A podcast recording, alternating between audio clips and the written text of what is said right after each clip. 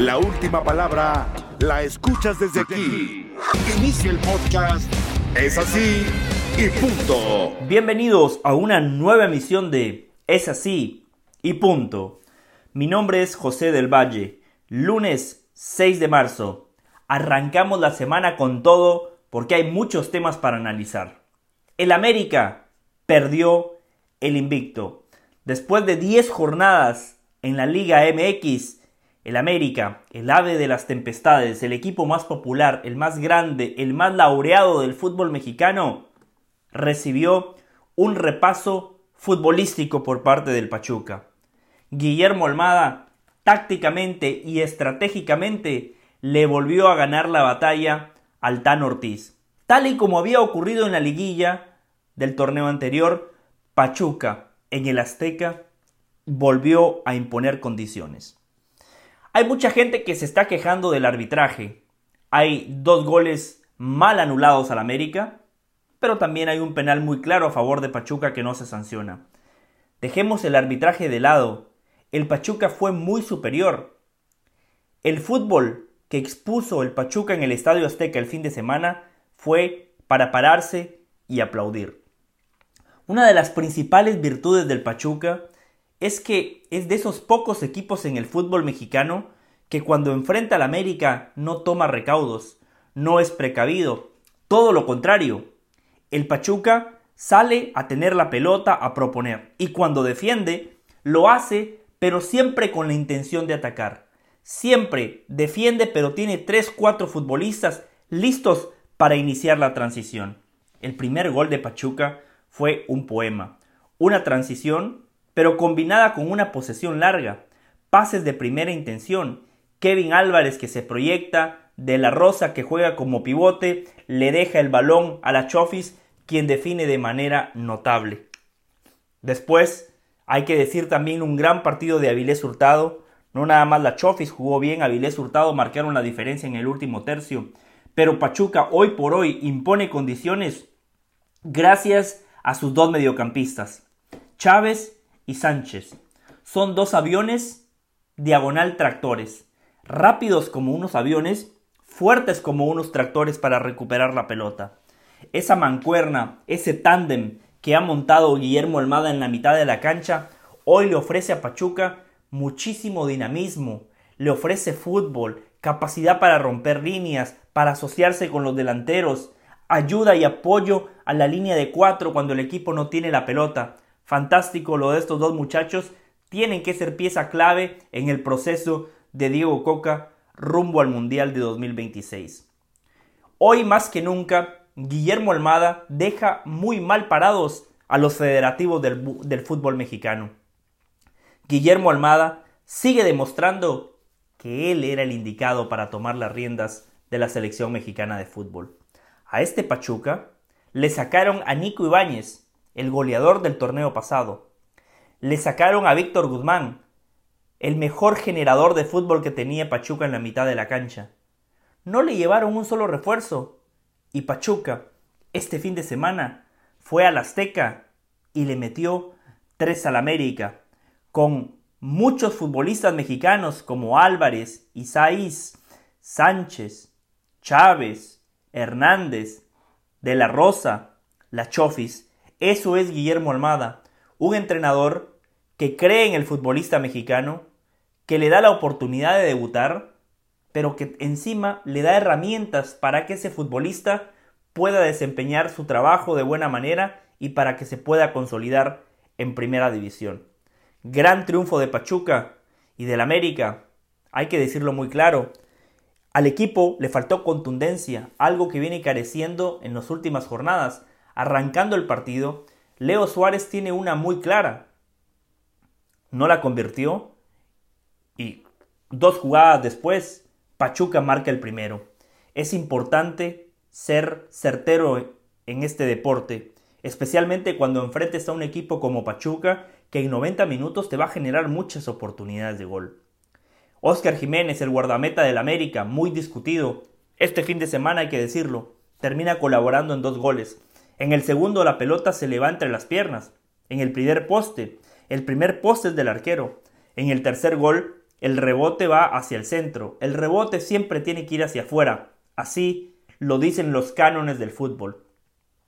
Henry Martín, Valdés, Rodríguez, Suárez lo intentaron, buscaron con convicción con fútbol, pero no les alcanzó. Es una derrota para el América que llega a tiempo. Es una derrota para corregir. El América claramente sigue siendo uno de los contendientes al título, pero este fin de semana se comió un repaso futbolístico ante uno de los rivales que va a ser uno de los favoritos en la liguilla del fútbol mexicano. El Tan Ortiz es un gran entrenador, pero la verdad que Guillermo Almada en la liguilla del torneo anterior y este fin de semana en el Azteca le comió el mandado. El Tan Ortiz tendrá que tomar nota, sacar la libreta, corregir, trabajar a lo largo de la semana, mejorar su zona defensiva, mejorar la contundencia y entender que lo de este fin de semana es una derrota que llega a tiempo. Es una derrota que llega prácticamente cuando ya hemos rebasado la mitad del torneo, faltan siete jornadas de la fase regular y se vendrá después lo más importante, la liguilla del fútbol mexicano, que al final de cuentas el Tan Ortiz lo sabe, al América lo vamos a medir por lo que haga en la liguilla. El torneo anterior fue líder, se cabalgó el torneo, pero en semifinales el Pachuca de Guillermo Almada lo sacó de la competencia. Así que el América tiene que entender que hay mucho margen para mejorar, colectivamente, individualmente, pero al final de cuentas, para el América, la fase regular es una anécdota. Al América lo medimos por lo que hace en la liguilla del fútbol mexicano. El América perdió el invicto. Gran partido del Pachuca de Guillermo Almada y reitero, cada jornada que pasa, Guillermo Almada con este tipo de actuaciones, con futbolistas mexicanos de Pachuca que marcan la diferencia, deja muy mal parado a los directivos de la Liga MX. Es así y punto. Hacemos la primera pausa y volvemos con más. Llegó la hora donde la autoridad habla. Es así y punto. Estamos de regreso en Es así y punto. Al Madrid se le empieza a escapar la liga. Este fin de semana el equipo de Carlo Ancelotti volvió a dejar puntos en la competencia doméstica. Enfrente estaba un rival difícil, el Betis. Se jugaba en el Benito Villamarín, con una afición que se hace sentir, con un entrenador como Pellegrini que contra el Madrid siempre tiene esa sed de venganza, esa sed de revancha, y generalmente el ingeniero plantea muy buenos partidos. Un Betis que la verdad que se defendió muy bien, con Pesela, Luis Felipe, Zavali y Miranda. Esa línea de cuatro muy sólida, muy rocosa, muy física, siempre apoyada por dos mediocampistas fantásticos como son Carvalho Guido Rodríguez. Un Betis compacto entre líneas, un Betis solidario, generoso a la hora de repartir esfuerzos y que le empezó a complicar el partido al Real Madrid, especialmente en los primeros 45 minutos, donde el equipo de Ancelotti vuelve a exhibir los mismos síntomas de siempre. Un equipo que ataca, que va al frente, pero que lo hace con poca idea colectiva. Un equipo que depende en demasía de lo que hace Vinicius. Y cuando el brasileño tiene un partido como el de este fin de semana, donde no toma las mejores decisiones, cuando regatea cuando tiene que pasar, cuando pasa cuando tiene que regatear, cuando dispara al arco cuando tiene a un compañero eh, totalmente libre, o al revés, cuando cede la pelota y tiene el espacio para disparar a la portería contraria. Pero por lo menos lo que yo valoro de Vinicius es que no se esconde. Es un tipo que siempre pide la pelota. En las jugadas de peligro que genera el Real Madrid, siempre está involucrado Vinicius. E, en el segundo tiempo, arrancando la parte complementaria, hace un túnel diagonal de la muerte, remate eh, de Karim Benzema. Eh, después hay que exigirle más a Rodrigo. Hay una jugada muy buena de Federico Valverde, que él saca la pelota limpia desde atrás, recorre metros, toca para Carvajal, Carvajal se la devuelve, diagonal de la muerte y Rodrigo definió mal. Rodrigo esta temporada tenía que dar el paso hacia adelante, ese mismo paso que dio Vinicius el año pasado y lamentablemente Rodrigo no lo está dando. Un Karim Benzema que se nota que físicamente le cuesta, desde la lesión no ha recuperado su mejor forma y sigue siendo un jugador clave. Eh, eh, por Benzema sigue pasando el fútbol del Real Madrid, pero claramente no tiene todas las luces puestas. Chuamení le ha costado, intermitente, irregular. Este fin de semana volvió al once titular acompañado por Cross. Pero al Madrid le faltó fútbol. Al Madrid le sigue faltando punch. Le sigue faltando gol. La temporada pasada, el Madrid se encontró a un Karim Benzema intratable. Pichichi de la Liga, goleador de la Champions. Ese Karim Benzema hoy no lo estamos teniendo. Pero ¿qué pasa con los otros futbolistas que deberían de aparecer? El, el problema de este Real Madrid es que está encarando la temporada con cuatro futbolistas en la plantilla que no cuentan para el entrenador. En defensa, Jesús Vallejo y Odriozola. Por eso, cuando hay una situación de emergencia, el Madrid tiene que arrancar el partido con Camavinga jugando de lateral por izquierda. Una plantilla mal confeccionada, una plantilla desproporcionada. Arriba, cuando hablamos de los hombres que deberían de asumir esa cuota goleadora, entendiendo que Karim Benzema debería de ser el líder goleador del equipo, que lo es, pero en la segunda línea hay otros futbolistas que deberían de aparecer. Mariano no cuenta para el técnico. Eden Hazard, el peor fichaje en la historia del Real Madrid. Entonces, allí el abanico de posibilidades se reduce para Carlo Ancelotti y ahí tenemos que ya meter en la balanza a Rodrigo, a Lucas Vázquez. Y lamentablemente estos jugadores, a veces bien, a veces mal, pero no tienen el punch y la cuota goleadora que el Real Madrid necesita. Un Real Madrid que siempre lo hemos dicho, es un equipo de futbolistas. Y cuando los futbolistas no tienen un gran día como el fin de semana, como le ocurrió a Benzema, a Vinicius, a Rodrigo, el Madrid sufre. Al Madrid le cuesta. Ya viene siendo recurrente lo difícil que se le hace al Real Madrid abrir la lata. Al Madrid se le complica muchísimo perforar a estos equipos como el Betis del fin de semana que se defienden muy bien. Al Madrid le hace falta circuitos de juego, le hace falta generación, no tiene variantes. Y desde lo individual el futbolista tampoco está resolviendo de buena manera. Al Madrid se le empieza a escapar la liga. Carlo Ancelotti tiene que corregir, tiene que apretar las tuercas y tratar de revertir la situación, porque el nadaplete se empieza a acercar, el nadaplete para el Madrid empieza a hacer sombra, y si es así, el Madrid va a tener que buscar técnico. Ya la semana pasada se filtró que la cúpula de directivos del Madrid quedó decepcionada por el partido de Copa del Rey ante el Barcelona, donde el Madrid no tuvo un plan B. Cuando empiezan ese tipo de filtraciones, eso básicamente significa que Florentino Pérez ya está buscando sustitutos. ¿Quiénes estarían en el mercado? Les voy a dejar tres nombres y cuando me vuelvan a invitar a ese así punto, me voy a explayar y voy a profundizar. Si Ancelotti no gana ningún título este año, se tiene que ir, primero que todo, porque un entrenador que se vaya en blanco del Madrid, chao, gracias, adiós, thank you next, como dice la canción. Pero además, Ancelotti no le ha dado fútbol a este Real Madrid. Hay tres candidatos para mí, dos alemanes y un argentino. Joaquín Lowe siempre ha estado en la órbita del Real Madrid, pero tenía contrato con Alemania.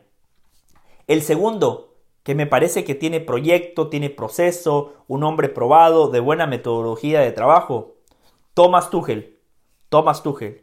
Y el gallo tapado sería Marcelo Gallardo. Pero eso lo vamos a hablar más adelante. Aquí la única cosa clara es que el Madrid volvió a dejar puntos. El Madrid no juega bien, no tiene punch, no tiene gol. Colectivamente no tiene fútbol. Desde lo individual, varios futbolistas por debajo de lo esperado. Y en el banquillo, un técnico que no ofrece certezas. Todo lo contrario, un técnico que a día de hoy lo único que genera son dudas. Es así. Y punto. Hacemos la pausa al volver. Hablamos de las Chivas Rayadas de Guadalajara. Llegó la hora donde la autoridad habla. Es así y punto. Seguimos en Es así y punto. Arroba del Valle guion bajo ESPN. Arroba del Valle guion bajo ESPN. Esas son mis cuentas en Twitter y en Instagram. Este fin de semana se jugó una edición más del clásico inglés. En Anfield, Liverpool recibía al Manchester United. Y la verdad que no hay mucho para analizar. 7 a 0. El Liverpool le metió 7 al Manchester United. Jürgen Klopp barrió el piso con Eric Ten Hag. Jürgen Klopp vuelve a demostrar que es uno de los mejores entrenadores del planeta Tierra.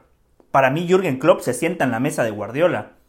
Después, si alguien me dice Guardiola es mejor que Klopp, perfecto, lo puedo aceptar. Pero Klopp está a la altura.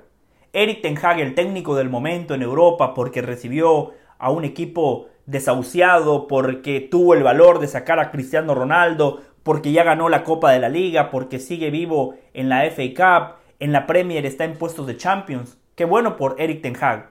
Pero los clásicos hay que ganarlos. En los clásicos hay algo más que tres puntos en juego. Está el honor, la supremacía, los colores, la historia. Y este fin de semana Eric Ten Hag pasó vergüenza.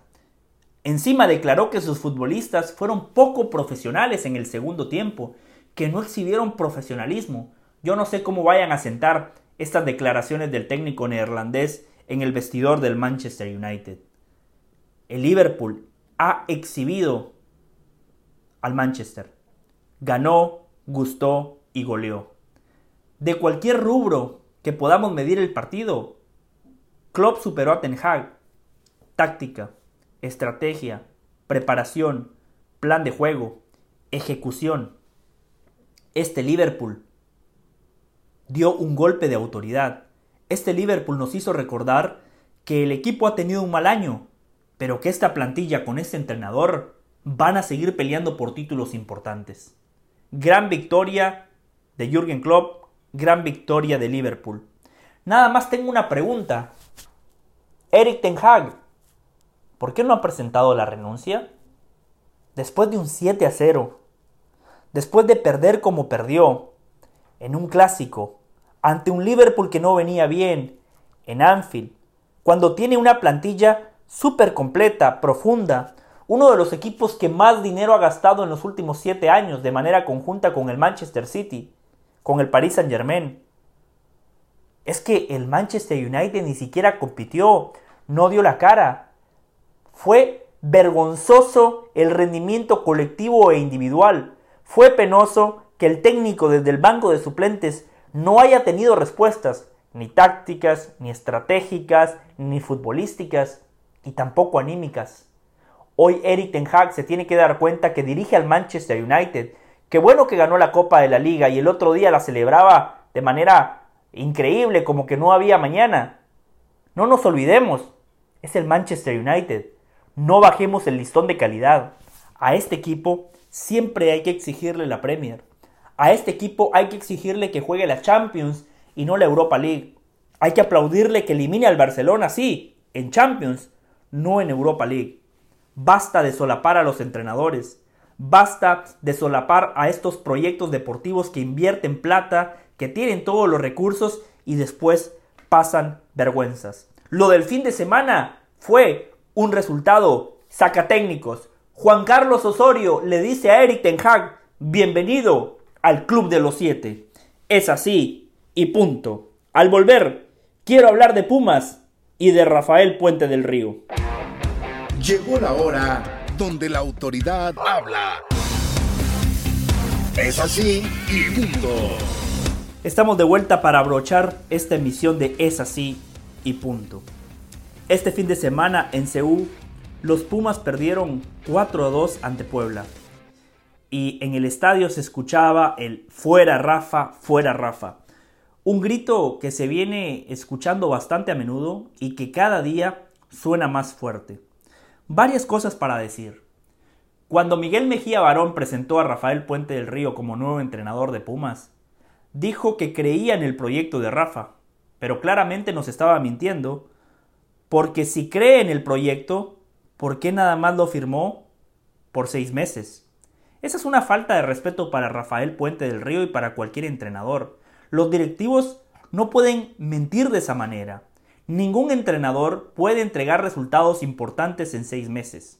Pero claro, entiendo a Rafa, un técnico que tiene la necesidad y las ganas de dirigir, tiene que tomar la oportunidad que se le presente bajo las condiciones que le presenten. Y por eso Rafa asumió el reto. Segundo, cuando le preguntaron a Miguel Mejía Barón por los objetivos del equipo, Mejía Barón fue muy claro y dijo, no pagar la multa. Bueno, entonces si ese es el objetivo, y repasamos la tabla de cocientes, Pumas va muy bien. Pumas está en el camino correcto porque está en la décimo primera posición. Está por delante de Atlas, de San Luis, de Juárez, de Necaxa, de Mazatlán, de Tijuana y de Gallos Blancos. Entonces, si hay un poquito de congruencia por parte de los directivos, el puesto de Rafael Puente del Río debería de estar sin, sin objeciones. No debería de haber dudas sobre la continuidad de Rafa. Eso de acuerdo a lo que prometió el directivo en la presentación de Rafael Puente del Río. Ahora hablemos un poquito de Rafa. A mí me gusta mucho el Rafa Puente del Río que expresa su idea futbolística, que habla de fútbol, que habla de proyectos. Pero el Rafael Puente del Río en la práctica, la verdad que ha quedado a deber. Cuando repasamos los números de Rafa, y al final de cuentas el fútbol es de resultados, en los últimos 28 partidos dirigidos en Primera División, Rafa tiene 4 victorias, 4 empates y 20 derrotas. No hay que echar a Rafael Puente del Río. A mí me parece que tiene que terminar el torneo. Pero Rafa tiene que encontrar la manera de revertir esta situación. Los resultados no son buenos. El equipo a veces juega bien. Le hace falta consistencia. Le hace falta regularidad. Pero hay que entender que es su primer torneo. El problema de Rafa es que hay algo en la vida que se llama crédito. Y hoy Rafa no tiene crédito. Antes de que dirigiera su primer entrenamiento, ya era un entrenador sumamente discutido por los aficionados de los Pumas. Y después, de 10 jornadas en el fútbol mexicano y el equipo de Pumas nada más tiene 3 victorias, obviamente que la gente se va a hacer sentir. Es una lástima porque reitero, me gustan las ideas de Rafael Puente del Río, me gusta su visión, pero al final de cuentas los entrenadores tienen que entregar resultados, tienen que eh, entregar frutos y réditos positivos. Y Rafa, reitero, últimos 28 partidos dirigidos en primera división, solo 4 triunfos, 20 derrotas. Los números condenan a Rafa Puente. Su pasado lo condena. La afición no lo quiere. Y encima, mis colegas, mis colegas periodistas, le siguen pasando factura por aquella declaración de la zona de confort. Creo que Rafa en muchas ocasiones se ha equivocado, pero pedir que lo echen cuando recién está dirigiendo su primer torneo con Pumas, Decir que lo echen cuando los directivos nada más lo firmaron por seis meses. Decir que lo echen cuando de acuerdo a los directivos él está cumpliendo el objetivo, que es no terminar entre los últimos cuatro de la Liga MX. Pero al final de cuentas los directivos se dejan llevar por la presión. Si el fin de semana se escuchó el fuera Rafa, fuera Rafa, y si la afición le sigue poniendo presión a Miguel Mejía Barón y a los directivos, que no les sorprenda que Rafael Puente del Río no termine el torneo como técnico de Pumas. Y si no lo termina, yo veo muy complicado, muy, muy complicado que otro equipo le dé la oportunidad de dirigir a Rafa. Más allá que en el papel su propuesta es muy buena, lamentablemente los resultados no lo han acompañado. Es así y punto. Muchísimas gracias por la sintonía. Nos reencontramos mañana en una nueva emisión de Es así y punto.